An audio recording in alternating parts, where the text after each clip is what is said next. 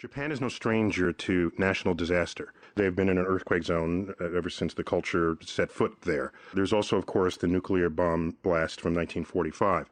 And there's no shortage of the films that show Godzilla and other sort of creatures leveling cities. So, can you comment on how well Japan is taking this? In the Japanese language, we have something called gaman, that is, uh, suffer quietly.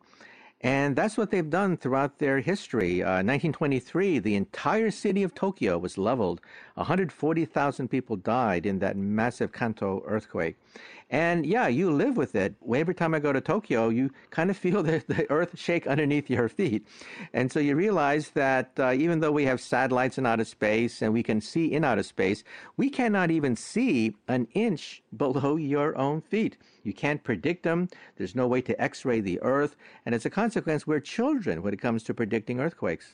My view on this is the disasters thus far doesn't seem to be much worse than anything that's happened before, such as in Chernobyl.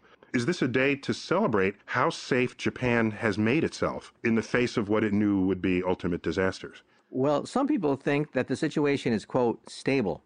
Well, that's like hanging in there on a cliff on your fingernails.